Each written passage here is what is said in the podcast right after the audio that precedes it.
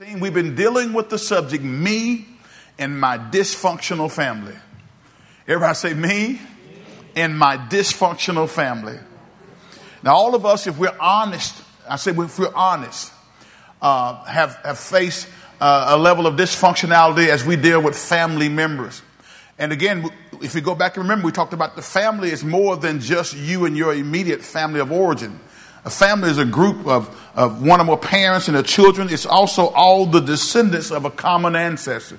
And if you read your Bible and if you believe the word of God is true, amen, we know that every man that's on this earth, amen, descended from Adam and Eve. So all of everybody say we all, we all. of one blood. one blood. And so we're all family. But how many y'all would agree with me that as we look at what's happening in our times, there is a heightened level of dysfunctionality within the family of God, within the family of the human race? Because everybody who's a part of the human race is not necessarily a part of the family of God. Can I get a witness?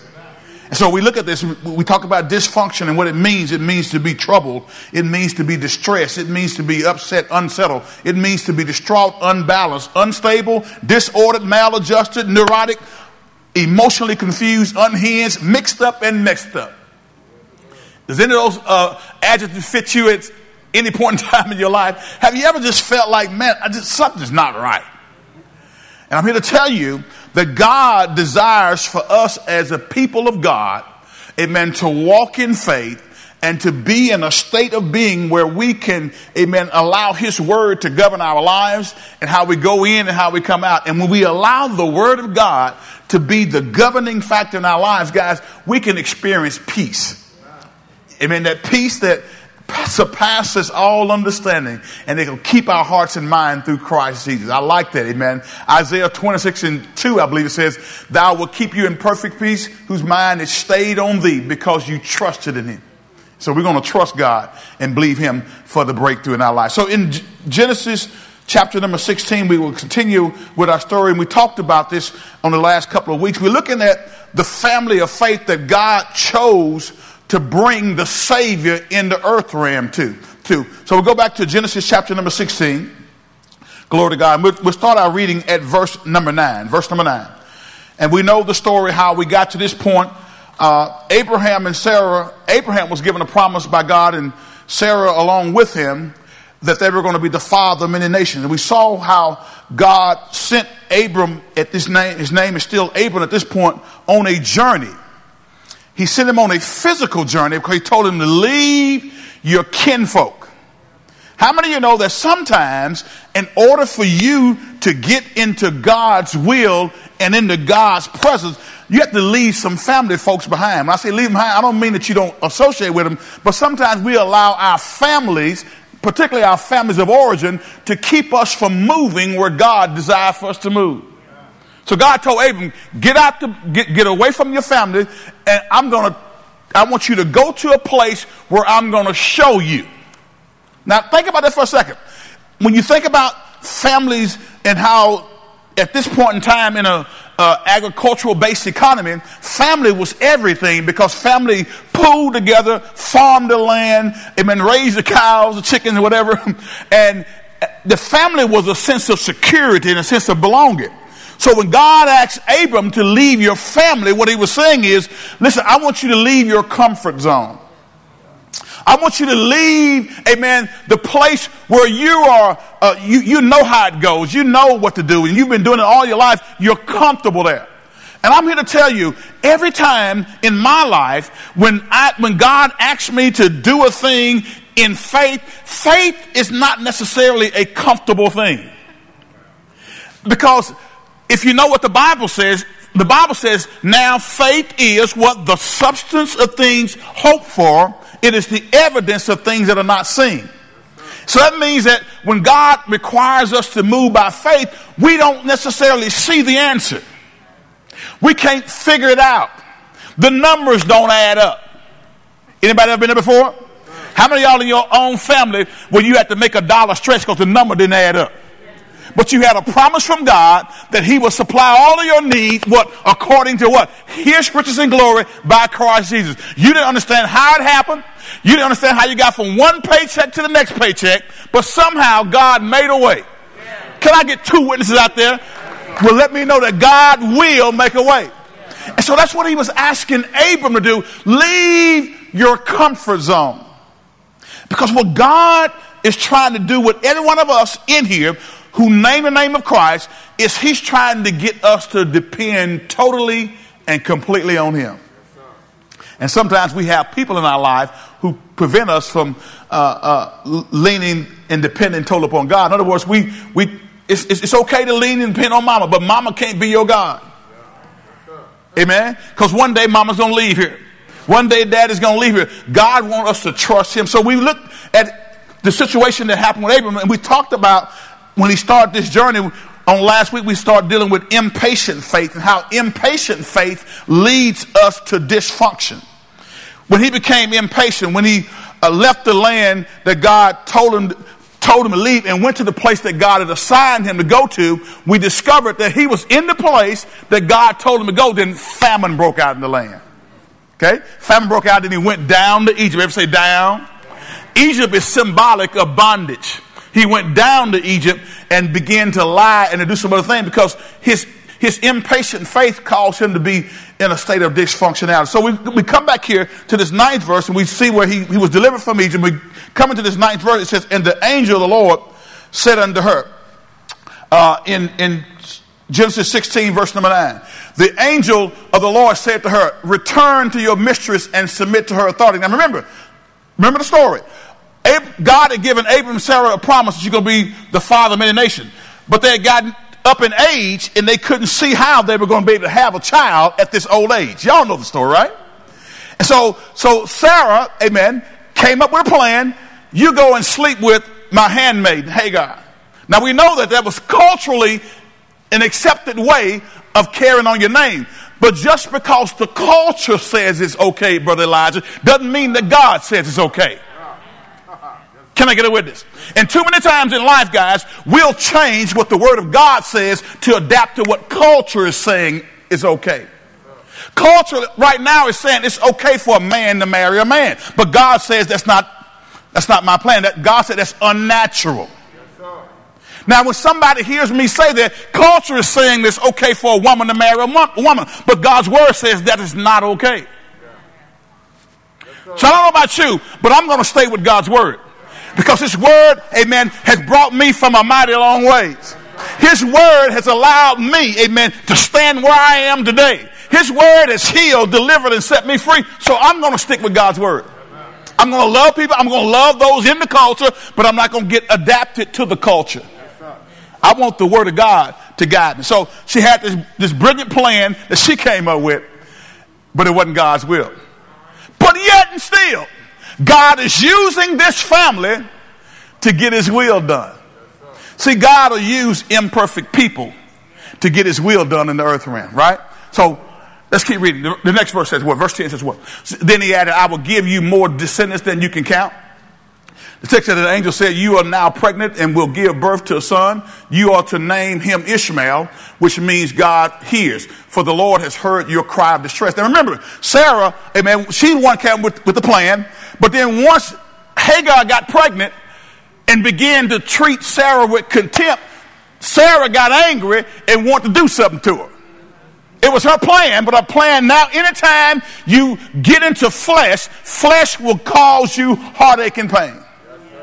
I want you to think about right now. If you look back over your life over the last 15, 20, 30 years, how many of y'all ever made a fleshy decision before? Come on, saints, come on. How many of y'all ever made a decision out of your emotions or out of your flesh? Hello? Some of y'all have connected with people out of your flesh. He was cute. She was fine. You know, I just couldn't, I just couldn't resist. And then when you gave in to your flesh and then you begin to give in to those things, those passions that were not in line with God's will, then you find yourself being hurt, disappointed, and now needing God to restore you. One thing about God is He's faithfully, He will come and restore you when you come back to Him. Can I get a witness? So all this is happening now in our story. And so now we get to this section, this part here. Now God is dealing with Hagar because Hagar was now, once Sarah, amen, got tired of the contemptness that was being shown by Hagar, then now she begins to, to, to, to treat her real uh, bad, so much so that Hagar runs away. Okay, so watch the text. Let's keep reading. He says, This son of yours will be a wild man, as untamed as a wild donkey. He will raise his fist against everyone, and everyone will be against him. Yes, he will live in open hostility against all his relatives. Verse number 13 says, Therefore, Hagar used another name to refer to the Lord who had spoken to her. She said, You are the God who sees me. How many y'all know God sees you? She also said, Have I truly seen the one who sees me? Can we keep reading? Next, next verse says what? So that well, so that well was named Beer-halal. That's the best way I can get it, y'all. Y'all just bear with me. Which means well of the living one who sees me. It can still be found between Kadesh and Bered. Next verse says, So Hagar gave Abram a son, and Abram named him what? Ishmael. Now watch this. Let's, let's, let's go back and we got to unpack some of this as we move to the, the end of this chapter, guys. I told you on last week that, that because of impatience, uh, impatient faith led to dysfunction in his family. We said that it, it, it impatience, the cause, what, what causes impatience is unfulfilled desire. We said a mistaken thought process. And then we said number three, a worldly suggestion. That causes, amen, and those, those things lead to impatient faith leads to dysfunction. And the cause of that impatience is an unfulfilled desire. Because sometimes when you don't have what you want, you'll go and get it any kind of way that you can. And God is saying, I need you to trust me and to believe that what I say is true and that I will bring my word to pass. So those are the causes of impatience. But we begin to say also, we said the consequences of impatience were number one, a wrong plan and a wrong method. You have a wrong plan and a wrong method when you, when you move off of God's will and His plan and His purpose. Number two, we said the, we, we see the collapse of, collapse of faith and patience. Whenever you uh, move before God tells you to move, then you're going to not be walking in faith. And you're not going to have patience. And the third thing we said, what sinful behavior begins to take place when we get into that situation, uh, that, that the, the, the, consequences of being impatient and moving before God. So, what are the solutions to impatience? I want to keep moving here. So, if if you're like I am, there have been times in your life where you, like me, have been impatient and you bust a move. Y'all know what it means to bust a move? That means you, you jetted out and you did something before God told you to. You did, jetted out and did something because you could not, like I could.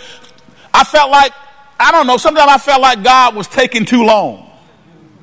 Have you ever felt that way before?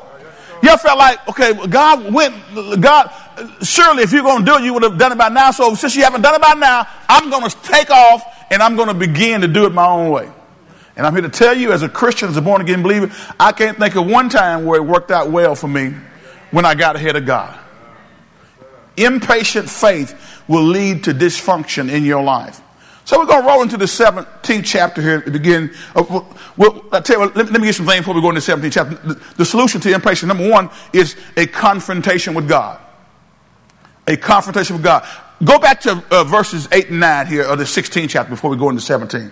Want to just unpack this real quickly. A confrontation with God. See, when we act, when we when we act in act impatiently, we usually end up mistreating somebody, we end up abusing somebody, or, or, we end up doing something that's outside of God's will. Now, when I say a confrontation with God, listen to what I'm t- talking about, because confrontation, when you look it up in the dictionary, confrontation means a face to face meeting. All right? It means the clashing or the, the, clashing of forces or ideas. When you have a confrontation to God, that means you come face to face with God or you have a clashing of ideas. God's way or my way. And the only way you're going to know God's way and be able to act on God's way, you got to get into God's word because God's word is God's way. Faith cometh by and hearing by. Amen. Without word, there is no faith. Can I get a witness? So when we look at this thing, look at verse 8. The angel said to her, Hagar, Sarah's servant. Uh, then the angel said to her, Hagar, Sarah's, Sarah's servant, where have you come from and where are you going? She says, I'm running away from my mistress Sarah. Now we talked about this before because of the harshness in which Sarah treated her. And guys, let me tell you something. Don't you think for one second that the angel of God, who was sent by God, didn't know where she had been. I'm going to tell you something right now. Whenever God asks you a question, He already knows the answer to the question before He ever asks you. Kind of like some of your mamas, right? Some of your mamas already know the answer to the question. They're going to see if you're going to lie. Can I get a witness? God already knows when he asks a question, when he asks Adam in the garden, where are you? Where are you, Adam? Don't you think for one second that God didn't know where Adam was? But see what God does when he asks us questions, he's trying to he's trying to get us to see where we really are because we as human beings sometimes we will fool ourselves into thinking that we're someplace that we're not. So he actually says, she says, I'm running away from my mistress, Sarah, she replied. Look at verse number nine. Let's read it real quickly. Verse nine. It says, What? The angel of the Lord said to her, Return to your mistress and submit to her authority. Now watch this. Here this servant who's been impregnated by Abram in a plan that was outside of God's will, right? And here it had been treated harshly by Sarah, but now the angel of God tells her to return to your mistress and submit to her authority. I can hear some of y'all right now saying, No, ain't no way in Hades. I'm going back there. But watch what happens here because God is at work here and God is trying to get Abraham, Abram and Sarah up to a point to where they can have strong faith and believe him for the promised seed. But it's a process with them because they started out with weak faith. So much so that when famine occurred in the land, they forgot that God said, This is where you're supposed to be. And they left where God told them to be, Lou, and went down to Egypt. I want to ask you a question. How many times in your life have things got tough and you stopped tithing? How many times in your life have things got tough and you stop praying for that person who you know don't like you? The Word of God says, pray for those who despitefully, okay, use us. You hear me, Talitha? That's Bible. You wouldn't know the scripture says, pray for those who despitefully use us. And so sometimes when people use us and they and they're being, amen, not nice to us, sometimes it's, I'm I ain't gonna lie, it's hard. I need to, I need, I need at least five witnesses who say, bro, pastor, I feel you. Because sometimes it's hard to pray for somebody who's done you wrong. But yet and still, the scripture says do so. Because what God is trying to do with us is trying to transform our hearts and make sure our hearts don't develop a root of bitterness. So he instructs us to pray for those who may despitefully use us. All right? So the angel said to her, Return to your mistress and submit to authority. So, so, so we see here a confrontation with God, a meeting with God. Amen. God knew exactly where Hagar was, and he knew that she had been mistreated and had fled from Sarah. God knew that she was hurting, that her heart was broken and full of pain. But then why then would God's messenger, amen, ask Hagar where she come from and then send her back? Because what he's trying to do, he's, he's trying to arouse the conviction within her heart. She needed to sense her wrong in the fair too, because she had a part to play in that thing too. Right? You know, uh, I, I, believe when you look at what happened with that plan that Sarah hatched, uh, Hagar, amen, could have. One of the things that I probably, I, this is just me thinking, this is Doyle You don't have to take this as Bible. But I was thinking that if she knew that was wrong, then she should have ran away then before she had to sleep with him. But she stayed in and she connected with him. And I don't know because of his position or whatever, but, but she went along with the plan. So all of them were in the, in the, in the, in the wrong, okay?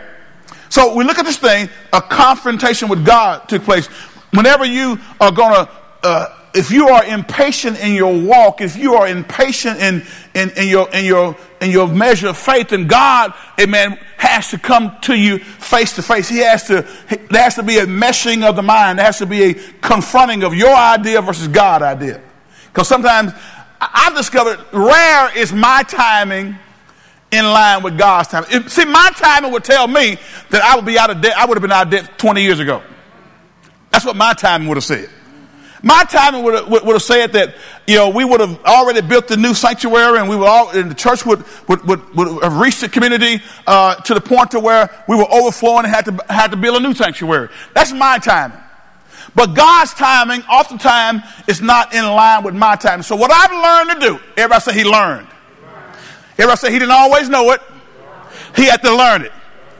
I had to learn how to wait on God. And waiting, as I told you on last week, is not always an easy thing to do. But if you learn how to wait on the Lord, and be of good courage, I promise you, He'll strengthen your heart. Can I get a witness?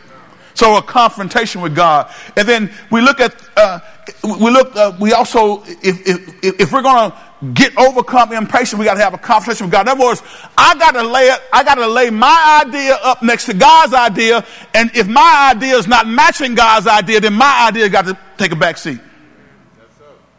In other words, anytime I go to do something as a Christian, first and foremost, I want to make sure that it lines up with Scripture. Are you with me? As a ministry, I don't want to do anything that doesn't line up with Word. As a Christian, I don't want to do anything on my own and dismiss God's Word. Are y'all with me today? So that confrontation, that meeting, people are trying to look for a, a vision or see stars fall out the sky. I tell you what, if you really want, if you really want to meet God face to face, get into His book. Because the Bible says, in the beginning was the Word, the Word was with God, the Word what? Was God, and the Word became flesh and dwelt among men. So God in His Word are one in the same. So if you want to meet God, meet Him in His Word. I'm not doubting that God can give you a vision. I'm not doubting that God can give you a dream. He does speaks through dreams and visions. But, but, but more than likely, you're going to find God's revelation in His Word. But therein lies the problem. A lot of Christians aren't in His Word. And we'll come to church, but we won't get in His Word. And because we don't get in His Word, we don't have faith. Because faith comes by and hearing by what? So how are you going to get faith if you have no Word? Oh, I just prayed on through. But it didn't say faith came by praying. It says faith coming by and hearing by what? So, so that meeting with God starts with time in His Word. Are you with me today? So, second thing, as it relates to a solution to impatience, is receiving the promises of God. Go to, go to verses 10 and 12. Let's look at that right quick. Receiving the promise of God. To receive something. To receive something. Glory to God. To receive something. Sister Tony, would you stand on your feet right quick? I'm going to step down here to receive something. Now, if I come to Tony and I'm going to give her something, uh, I want, I'm going to give her my phone. In order for her to get it, she has to what? Receive it. If she stands up there with her hands back, here. You want? Here. She can't receive unless she's, I mean, unless, she, unless she openly, amen, makes herself open to get what I'm giving to her. And thank you, Tony. Most of the times in our life, guys, God is giving us His word, but a lot of times we sit back with, mm, mm, mm, mm. Mm mm mm mm mm. Uh-uh. No, no, I'm not used to that. You're not used to that because you haven't followed His word all along. How many know you can be in church, come on, and not be a follower of God's word? See, if you're going to receive from God, your heart has to be open amen, to take that word when it comes to you and don't sit there and shake your head. Because many times there's some things that God will ask you to do, like He did Abram, to leave what you're familiar with and embrace that thing that you're not familiar with. Can I get a witness? And that's where we have a problem. We tend to have a problem because all of us are used to doing things a certain way receiving the promises of God. Look at verse 10 through 12. It says, Then he added, I'll give you more descendants than you can count. Now he, he's talking to Hagar here. Watch this. Look at this next verse. Let's read. And the angel said, also said, You are now pregnant with and will give birth to a son. We read this earlier. You are to name him Ishmael. So receiving the promise of God. Now, here it is, God's messenger talking to this woman. Again, this, this wasn't God's will. And we're going to see it later on here in the 17th chapter that God says he'd already given Abram Sarah a promise, but they stepped outside of God's will and tried to do it on their own. Yet God is still going to be faithful to the seed that comes from Hagar and Abram. Amen? So, receiving the promise, God set out to comfort and assure Hagar, the, the one who had been mistreated.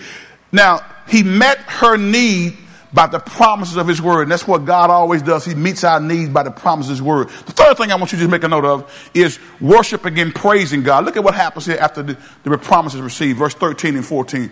See, the solution to impatience is a confrontation with God, receiving the promises of God, worshiping and praising God. Confrontation meaning that I'm meeting him face to face. I'm put, I'm putting my idea of how I should go up against his idea of how I should go. His idea is revealed in his word. And so if my idea does not match his word, what I got to do? I got to step back from me and say, God, I don't understand it. God, I don't see how it's going to happen, but God, I'm going to trust that your word is true and you cannot lie. How many of you ever stepped out on God's word before and stepped out to the point to where you didn't understand what was going to happen, but you just trusted that God, your word is true and you do not lie? That's what God is looking for a people of faith where He can do in our families and He can do in this country something that may seem impossible to the natural man. But when we stand on God's word, we can see it happen. Look at verse 13 and 14. It says, Therefore Hagar used another name to refer to the Lord who had spoken to her. She said, You are the God who sees me. Okay? Who sees me. We, we saw the earth. So she began to, to worship. She began to, to call him. And she, she actually, there's a word that she called him. Uh, it's, it's, the, the Hebrew word is El Roi. It's E L R O I, El Roi, which means the God who sees me. Amen. So receiving the promises of God, worshiping, praising God, and fourthly, obeying God. Amen. Obeying God. All three of those guilty parties, you read the rest of the chapter, Abraham and Sarah, we, we, we see and we can understand that they also repented of this thing too. So let's go to the 17th chapter and begin to look at some things here that, that hopefully can help us to get to where we need to be. And, and I think that when we do this, God can help us. We got to go before God to confront Him. When I say confront Him, that means match up our will with His will and see does it line up. When we go before God to confront Him and repent of the wrong that we've done, then God can deal with us. Go with, go, go real quick to Psalms 34, verse number 18. Let's look at Psalms 34, verse number 18. I love this passage of scripture here because we got to make sure that we deal with the dysfunction in our family. And the only way to do that is to allow the Word of God to have a preeminent place in our family. The Word of God has to be so important that we govern our life's way of doing things by that Word. And God speaks to our issue. Look at Psalms 34, verse number 18. The text says, The Lord is close to whom? The brokenhearted. He rescues those whose spirits are crushed. Read it one more time, out loud, no purpose. The Lord is close to the brokenhearted. He rescues those whose spirits are crushed. Go to Isaiah 66 and 2. Let's read that one right quick. Hallelujah. Isaiah 66 and verse number 2. Glory to God. The text says, For all those things have mine hand made, and all those things have, have been, said the Lord. But to this man will I look, even to him that is poor and of a contrite spirit, and trembleth at my word. What, look at what God says here. It says, but to this man will I look. Who's he going to look to? The man that is poor and of a contrite spirit. That means that you are sorrowful, you're humble, you, you, you're willing to acknowledge where you're wrong. That's the kind of person that God looks to. He does not look to prideful people who won't admit what's wrong, who won't admit where they're falling short. And guys, I'm going to tell you something that's, that's critically important in all of our lives. We got to make sure that wherever we are, we're willing to look at ourselves in the mirror of the Word. And when we see what we see, we call out what we see. We've been sharing with uh, um, we, our first uh, recording role last Wednesday night, and we've been having conversations uh, with uh, with fellow brothers and sisters in Christ. Amen. Uh, some of my white brothers are coming together, and we're, we're, we're talking about the sin of racism and how it's how it is it is actually just tearing this country apart. And what we're saying is through this process is that we got to call out what we see. No longer is it okay for a Christian to be neutral and to, to just not say something. When we see sin in our life or in the life of those who we're in relationship with, we got to talk about it. Amen? If you ignore it or pretend that it does not exist, then you won't get to where God wants you to be. We won't ever get there. And it has to start with the church, guys. So we got to call out. We got to we got to let the word of God show us ourselves. So he says, "My hands have made both heaven and earth. They and everything in them are mine. I, the Lord, have spoken. I will bless those who have humble and contrite heart. Who do what? Who tremble at my word. Now watch this. I want to know how many y'all actually have had a time when you trembled at his word. Let me, let me back up. How many, so, so let's get some con- connotation here. How many y'all, whenever you knew you were getting ready to get a whipping by your parents, you started trembling? Anybody? I, I, need some folks who, who mamas and daddy took you to the woodshed when you had to. Because see, nowadays their parents say, well, we don't, we don't do that anymore. Let me tell you something. Some children need a spanking on their behind. Foolishness is bound in the heart of a child, but the rod of correction will do what? Drive it far. That's what the word says. I'm going to put my thoughts, only time out, up against God's word. Foolishness in there. And some, some kids you can talk to, but a whole bunch of them you can't talk to. And you better try to bend that reed while it's bendable. Amen? While you got time, because when they're 15, 16, 17, they think that they can whip you. So start young. Put your faults up against God's word. And if God says the rod of correction will drive that foolishness far from him, you make to do that. So tremble. So I, I remember when, when uh, this is me growing up, when my daddy used to whip us, I didn't get a whole lot of whippings now. Let me say it again. I didn't get a whole lot of whippings, but I got some. And when my daddy would go to, to issue corporal punishment, it was almost like he was a wild man. And, and y'all, I'm just trying to make it plain. It was like, it was like it was a tornado.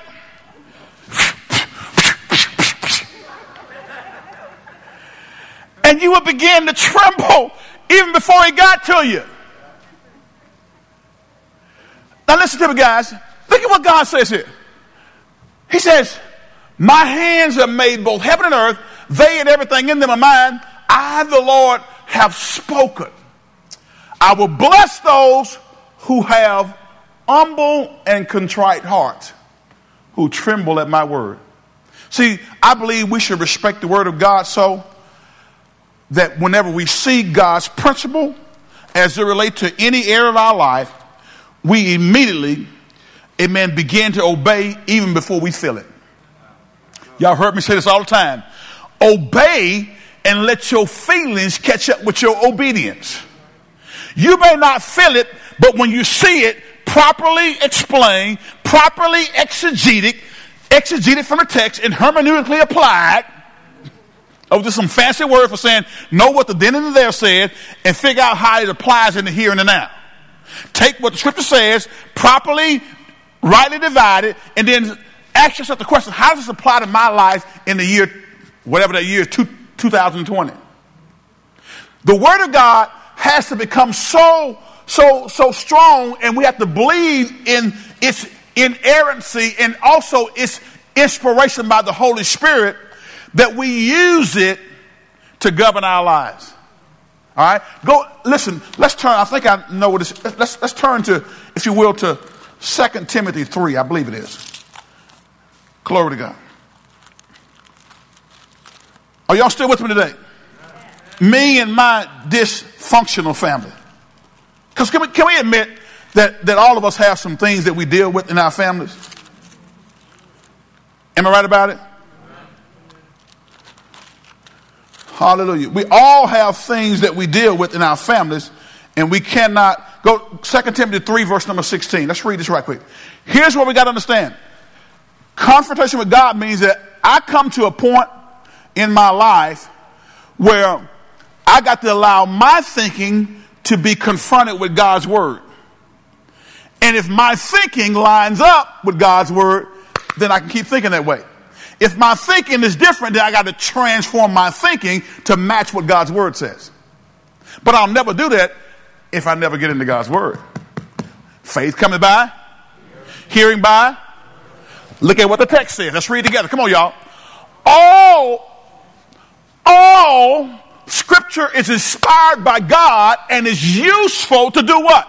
To teach us what is true and to make us realize what's wrong in our life. Why is it that we have to be made to realize what's wrong in our life? Because, guys, there are a lot of times where we'll feel like something is right. We'll feel so strongly about it that we won't, we won't allow anything to change that. So we have to be, we have to be made to realize what's wrong in our lives. Right? See, uh, most of us probably in our, in our own way of thinking about things have a mindset, well, if you, if you, if you hit me, I'm going to hit you. Or if you do me wrong, I'm going to get you back. But God's word says, vengeance is mine, said the Lord, I'll repay. So now I'm going to put my thinking up against God's word. God's word says, vengeance don't belong to you. I know how to deal with your, your enemies. You just be obedient and do what I told you to do. And then allow my word, amen, to have its free course in your life. So now I got to take my thinking, which says go get them back, and line up with God's word. When God's word says vengeance belongs to him, I know how to repay. And I got to step back and say, God, your word takes precedent here. I'm going to back up. All scripture is inspired by God and is useful to teach us what is true and to make us realize what is wrong in our life. It corrects us when we are wrong and teaches us to do what is right. That's what it does, y'all. It does, it teaches us to do what is right. So we must go before God to confront Him and repent of the wrong that we've done. When, when my way of thinking and my actions don't line up with God's word, I got to repent. Now, guys, let me, t- let, me, let me say this right quick. To repent means to turn away from. Repentance, the Bible says, godly sorrow leads to repentance. If you're just sorry that you got caught, then you'll go back and do the same thing again. But godly sorrow will lead you to repent, which means to turn away from and go in the opposite direction. I'm going to repent. I'm going to turn away from doing that thing, and I'm going to do what God's word says. We must obey God in order to be patient. All right? So let's look at aroused faith. We, we talked about impatient faith leads to dysfunction. So God has to get Abram and Sarah to a point to where he could bring the seed into their life. Because they were not quite ready yet. How many of y'all know God will pick you out for an assignment knowing that you're not quite ready to fulfill the assignment when he picks you? Are y'all with me? See, I, I, I play a little college football over Louisiana Tech.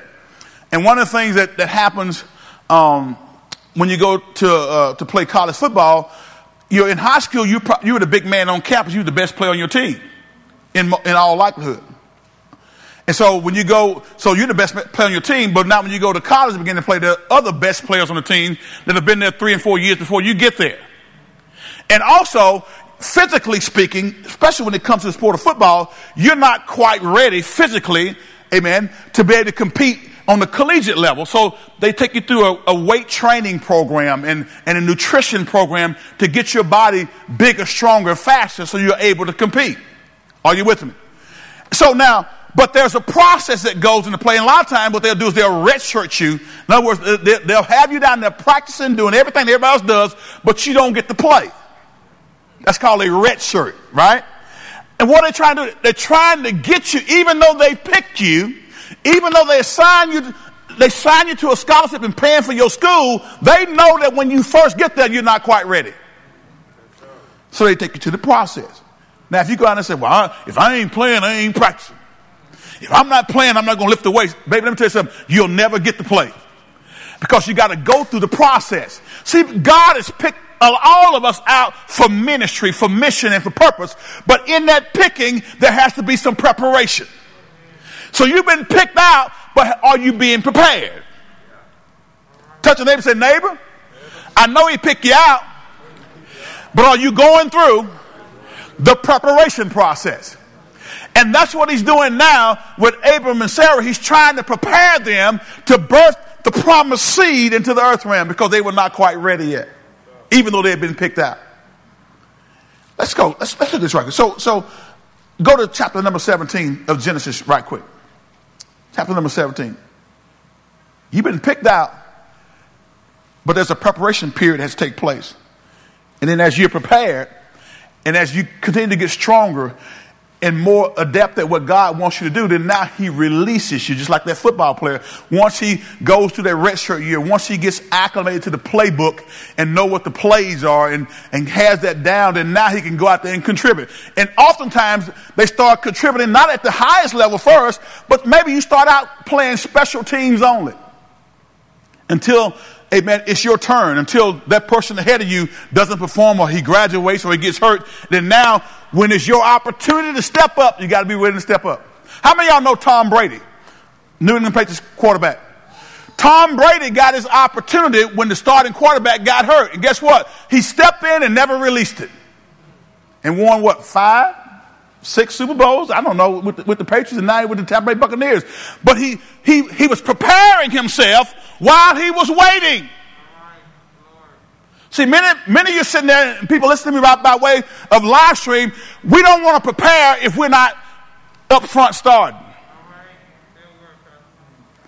See, God is saying, I'm, I got you there. I'm still, I still have you in preparation mode because I know you think you're ready, but I know you're not ready yet. So you don't really know that you got faith until you got to use it. I can say and talk about it, and I can sing faith. Don't you give up. We come this far by faith, leaning on the Lord. How many of you remember that song? Trusting in His holy word. He's never failed me yet. Oh, oh, oh, oh. oh. Can't turn around. We come this far by faith. Now watch this. Whenever something happens in your life that requires faith, most Christians go running and screaming and hollering and complaining. We'll sing about faith, but I want to know how many of us are living by faith. This pandemic has caused a lot of people to, to, to either trust God or you're going to wig out. And God is saying, I got you. I just need you to trust that my word is true and that I cannot lie. I just need you to trust what I say. The Bible says, God, the eyes of the Lord run to and fro throughout the earth to try to find a man or a woman whom he can show himself strong toward.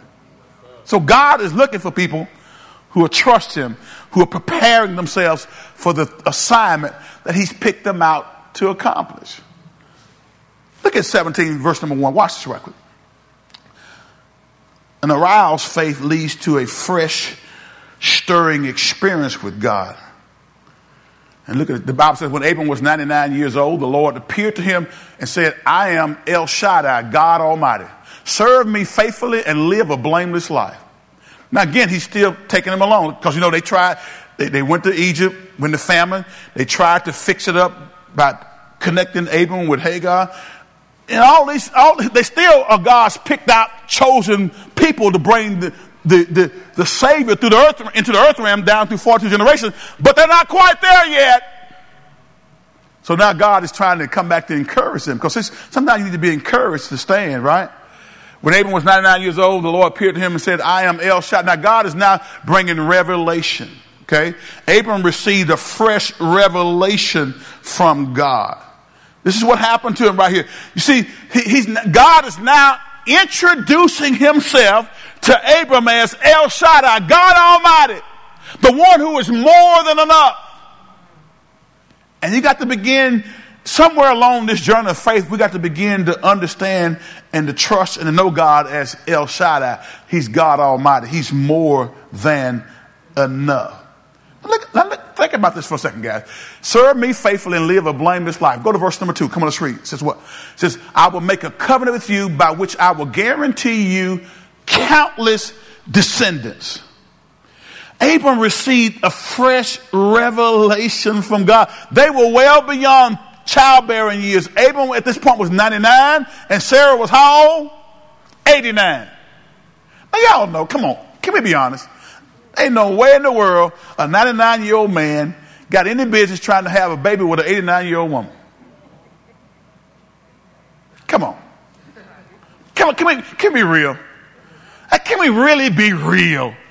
The woman was past, she was, she was, she was past her, uh, her way of a woman, as it said. She, she was no longer having her, uh, her, her, monthly menstrual cycle. And all the childbearing things were, were gone and stuff had dropped. Yeah, stuff dropped, don't it, sometimes? It dropped on man and a woman, right? Okay, don't y'all look at me like that. I'm just, I'm, I, don't get offended. I, the old folks said just keep on living. Stuff just ain't the way it used to be when you were 25. Can I get a witness? You don't move like you used to move at 25. You can't do some of the things same things you at 57, I don't have the same stamina that I had at 25 or 30.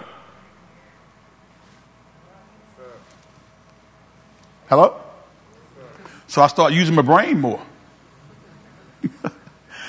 I, I, uh, I, teased uh, Kiera and Brittany when we set up the set here. They used the, the, the chairs in my office, and uh, they um, they worked one evening about 25 or 30 minutes trying to get those chairs out of the door into here. So they took the legs off the chair to bring them in here to set them up on the stage. And I'm, I'm assuming they toted them in here because they couldn't get them out with the legs on. But I could. So all I did was I turned the chair on its side, just maneuvered this way and maneuvered that way. And it this way. When I got here, I just walked it up the stairs and placed them right on there. And they said, we spent 30 minutes trying to, how did you do that? I said, babe, I'm just using the brain. See, when you get older, you start using the brain a little bit more instead of the back. Are y'all with me? Now watch this, watch this. He says, I will make a covenant with you, which I will guarantee you countless descendants. Now again, 80, again, 99 and 89, stuff don't quite work the way it used to work. They didn't have some of the stuff that we have today, if you know what I mean. Abram, watch this, I will make a covenant with you by which I will guarantee you countless descendants. Abram needed, what, what Abram needed was to see God as El Shaddai, the Almighty God, the God who possessed all might and all power, the God who could do anything. Now, I don't know about you who are sitting there now, but I've learned in my life that God can do anything except fail. I've learned to trust Him for the impossibilities in life. Just because I can't see it don't mean it won't come into manifestation. Because that's what faith is. The substance of thing hoped for, which is hope is a confident assurance of a future event. It is the evidence of things that I cannot see with my natural eyes. If I can see it, it's not faith. And most of us saying we come this far by faith, but when it's time for us to live it out and to make a decision based off on faith, because we hadn't been in our word, we just, we, we got, we, God gave you common sense. Yes, he did. But he gave you faith sense too. Faith don't make sense. Faith don't make sense. It just works. I can't tell you how it works, but it just works. God has a way of working it out for our good. Can I get a witness up in here? So Abraham received a fresh revelation from God. Because remember, God is trying to get him to the point to where they can have this seed, this child, this seed that's going to carry on his name that ultimately is going to birth Jesus in a manger in Bethlehem. So God revealed himself as the Almighty God, the God of all power, the God who could fulfill his promise and who could meet the needs of Abraham and his dear wife. Second thing, Abraham was to make a new commitment to walk before God and live a blameless life, a perfect life. Not perfect. Blameless don't mean that you don't mess up along the way. It just means that you have a consistent pattern of following God. Abram was to make a new commitment. When God gives us a fresh revelation, guys, some new insight, some new knowledge, He expects us to act, to put the new knowledge to use and to grow thereby. This was true of Abram. Amen. God gave Abram a fresh revelation of himself as the Almighty God, but God also told Abram to recommit his life and to do so more diligently than ever before. So Abram was to make a new commitment. Okay? He was to, two things as it relates to that. He was to walk before God. This means to live step by step in the presence of God, to live moment by moment in fellowship with God, to live in an unbroken consciousness of God, to be always aware of God's presence, to always be aware of God's power, to always be aware of God's security. That's what he's talking about here. He says, when he says, uh, make a new commitment to walk before God and to live blameless, uh, a blameless life, he's talking about walking before him to, to have a God consciousness. You know, too many times we, I think we, we shut God off other than Sunday morning. Sunday morning, we're thinking about God, we're praying. But how fervent is your prayer life throughout the week? How much meditation time are you giving to God when you're not here in church? I like what Joshua said when he was got the word, not what Joshua said, was in the book of Joshua, God gave him a promise as he's getting ready to, to lead the children of Israel over into the promised land because Joshua was second in command. He was, he was, he was Moses' number, number, number one guy. So he was, he was the number two guy as far as the nation was concerned. But now that Moses is dead, as a matter of fact, God had to tell him, he already knew it, but God had to remind him, Joshua, Moses, my servant, is not dead. You've been mourning for a long time. How long you gonna keep mourning? It's time to go over to the land of promise. But there was a little bit of fear in Joshua because you can sit back and look at somebody else and point and see how much they messing up until you sit in their seat. So what God had to do, he has to encourage Joshua. He says, he says, this book of the law, Joshua 1 8, shall not depart out of your mouth, but you shall meditate therein day and night, observing to do according to all that is written therein. Then you'll make your way prosperous, and then you'll have good success. When you learn to meditate on the word, when you learn to let the word of God have, have, have a calming influence in your life. Scripture does that when you receive the promise, it calms you. It, I don't know about you, but it calms me down. Because I know if God said it, He's going to back it up. Some people, I don't know when they say stuff if they're going to back it up. Some folks got a reputation of saying something, but, but backing off. Committed Christians commit their life to God, and God's that way. He, he, he, he, he is faithful to perform His word. So he told he, he, he was to walk before God and he was to be perfect or blameless. Okay? And this means just what the Hebrew word says to be sound, to be complete, to be without any lack of failure whatsoever. It means to be blameless without blemish. Scripture is not teaching sinless perfection. But what it's saying is, because no person can do that, but what it's saying is that uh, us, we as born again believers, when we begin to, to, to, to live our life in such a way that we're, we're consistent in following God. We're, we're focused on God. We're making sure that God's word is a part of our everyday life. So Abram was to make a new co- commitment to walk before God and live a blameless life. The third thing was Abram humbled himself before God and listened to God. Look at, look at, go back to the 17th chapter. He humbled himself before God and listened to God. How many y'all listen to God? Listen, look at verses 3 through 5 right quick. Let's, let's go. Come on, we got to move. I'm about out of time. Thank y'all for your patience. I love this story. I love Abram's story. His name is going to be changed to Abraham. And Sarah, Sarah's name's going to be changed to S A R A H. Because when God moves us, He changes, amen, our disposition. The text says, at, at this, Abram fell face down on the ground then God said to him, Watch this, look at this. This is my covenant with you. I will make you the father of a multitude of nations. Verse, look at the next verse. He says, What? What's more, I am changing your name. It will no longer be Abram. Instead, you will be called Abraham, for you will be the father of many nations. Abraham fell on his face. God reminded Abraham he, that he'd been chosen. Amen. And God changed his name. How many of y'all God has changed your name?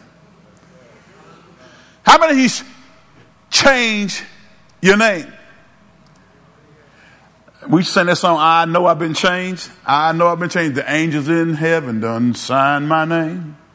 How many of y'all know you've been changed? I'm not talking about you guessing and somebody else got to confirm it for you. How many of you know that God has transformed you from the inside? Let him change your name. Get away from that old person, that old way of doing things, like Jacob was. His name was cheater and schemer, and it, God changed his name from Jacob to Israel. God needs to change us. Let him change it. Let him change it. Abraham humbled himself. He had to humble himself. He humbled himself before God and he listened to God. Fourth thing, Abram heard and believed God's covenant or his promise. He, he, he believed. Look at verses 6 through 8 right quick. He humbled himself. and he heard and believed God's covenant. Watch the text here. It says, I will make you extremely fruitful. Your descendants will become many nations and kings will be among them. Next verse says, well, I will confirm my covenant with you and your descendants after you from generation to generation. This is the everlasting covenant. I will always be your God and the God of your descendants after you. Verse 8 says what? And I will give the entire land of Canaan where you now live as, as a foreigner to you and your descendants. It will be their possession forever and I will be their God. It's still true today, guys. How many of you know the nation of Israel became a nation again? I think it was in 1948, if my history is correct. And all of those descendants of Ishmael, you know, the Bible says Ishmael was a wild donkey. That means that he, he just, the, the, the, all the Arab nations are the descendants of Ishmael. And they're still, amen, trying to attack the descendants of Isaac to, to this day. That Arab Jewish conflict, that, that stems from this story. It's baby mama drama. Come on, y'all. In 2020, it is still alive today. What God prophesied here about him being a wild donkey, disruptive. Come on, do you, do you watch what happens across this globe? It's still true today, guys, because God's word is true. So Abram heard and believed God's covenant promises. Fifth thing, Abram had to keep the covenant and the ritual of the covenant. Y'all know, I, I don't have time to read all this, but God says the sign of the covenant is going to be circumcision. Every male will be circumcised. His genital will be, the foreskin will be circumcised.